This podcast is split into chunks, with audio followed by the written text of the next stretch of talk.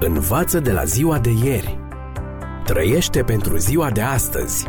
Speră pentru ziua de mâine. Ascultă emisiunea Timpul Speranței și vei căpăta speranță în ziua de mâine.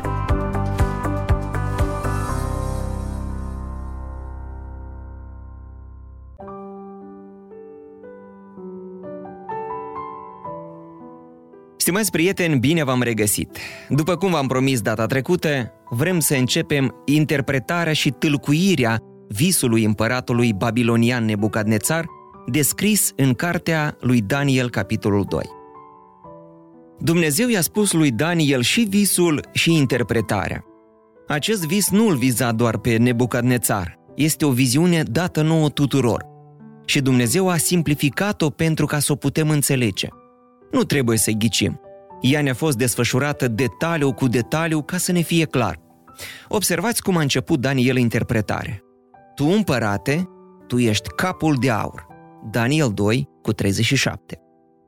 Manualele de istorie ne relatează că Imperiul Babilonian a fost forța dominantă în lume între anii 605 și 539 înainte de Hristos. Tot aici găsim că împărăția în timpul regelui Nebucadnețar era presărată cu aur. Vă amintiți cu cât aur a împodobit împăratul templul lui Bel-Marduk? Doar pentru acel templu Nebucadnețar a folosit câteva tone de aur. Nu a existat o cale mai potrivită pentru Dumnezeu de a descrie Imperiul Babilonian decât folosind simbolismul aurului. Nebucadnețar a fost bucuros să audă această interpretare. Îi plăcea să fie capul de aur. El dorea ca acest cap de aur să existe veșnic. Era ambiția lui să stabilească un imperiu care să domnească timp de milenii. Cu ceva timp în urmă, arheologii au descoperit următoarea inscripție pe una din plăcile de lut din Babilon. Citez: O, Babilon, desfătarea ochilor mei, excelența tuturor împărățiilor, fie ca această împărăție să dureze în veci de veci. Am încheiat citatul. Nebucadnețar dorea asta. Dumnezeu însă avea alte planuri. Profetul Daniel continuă explicarea visului. După tine se va ridica o altă împărăție. Versetul 39. În timpul când Nebucadnețar a avut acest vis, poziția lui de lider în lume era în siguranță și nu exista vreun motiv să suspecteze că nu va fi așa totdeauna. Însă această împărăție urma să fie înfrântă de o împărăție reprezentată în Daniel 2 cu 32 ca fiind pieptul de argint. Peste câteva pagini în Biblia dumneavoastră, la Daniel 5 cu 28, veți afla că următoarea putere dominantă în lume va fi cea a mezilor și perșilor. Și iarăși simbolul arătat în vis se potrivește întocmai. Mâinile unite pe piept arată alianța două împărății, mezii și perșii. Mezii și perșii au condus lumea în perioada anilor 538 și 331 înainte de Hristos.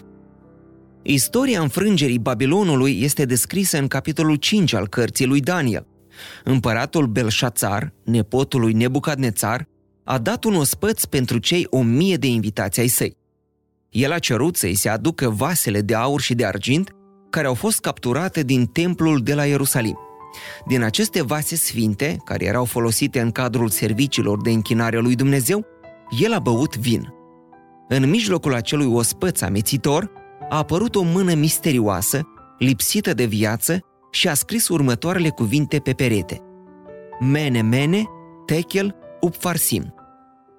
Interpretarea acestor cuvinte a răsunat ca o condamnare pentru mărețul Imperiu Babilonian.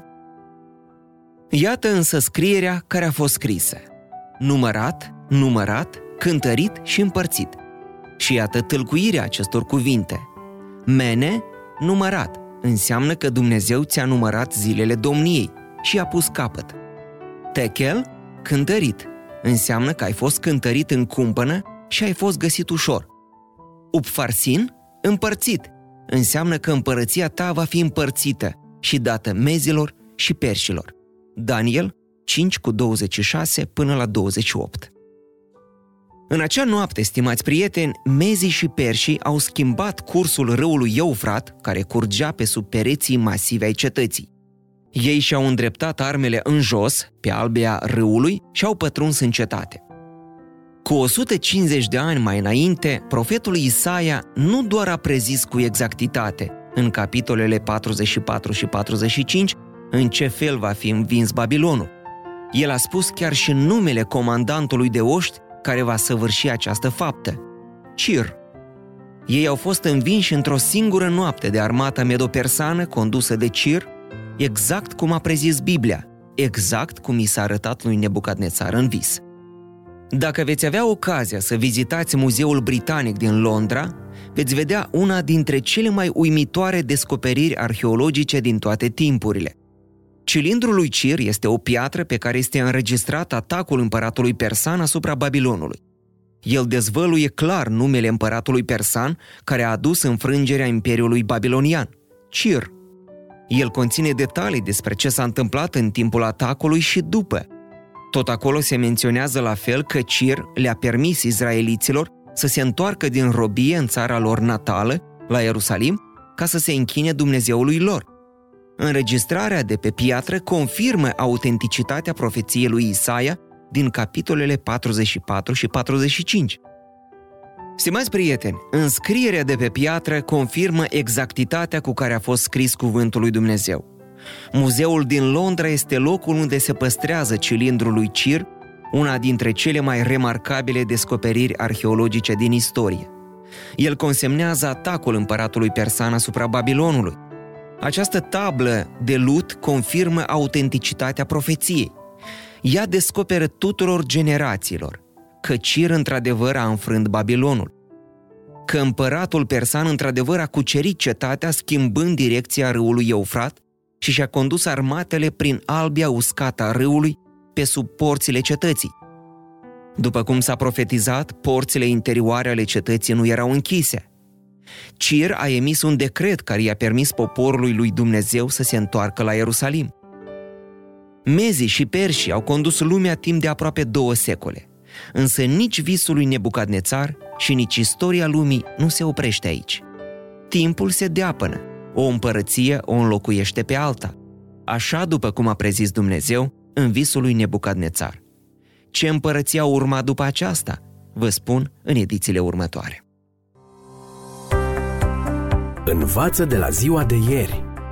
Trăiește pentru ziua de astăzi. Speră pentru ziua de mâine. Ascultă emisiunea Timpul Speranței și vei căpăta speranță în ziua de mâine.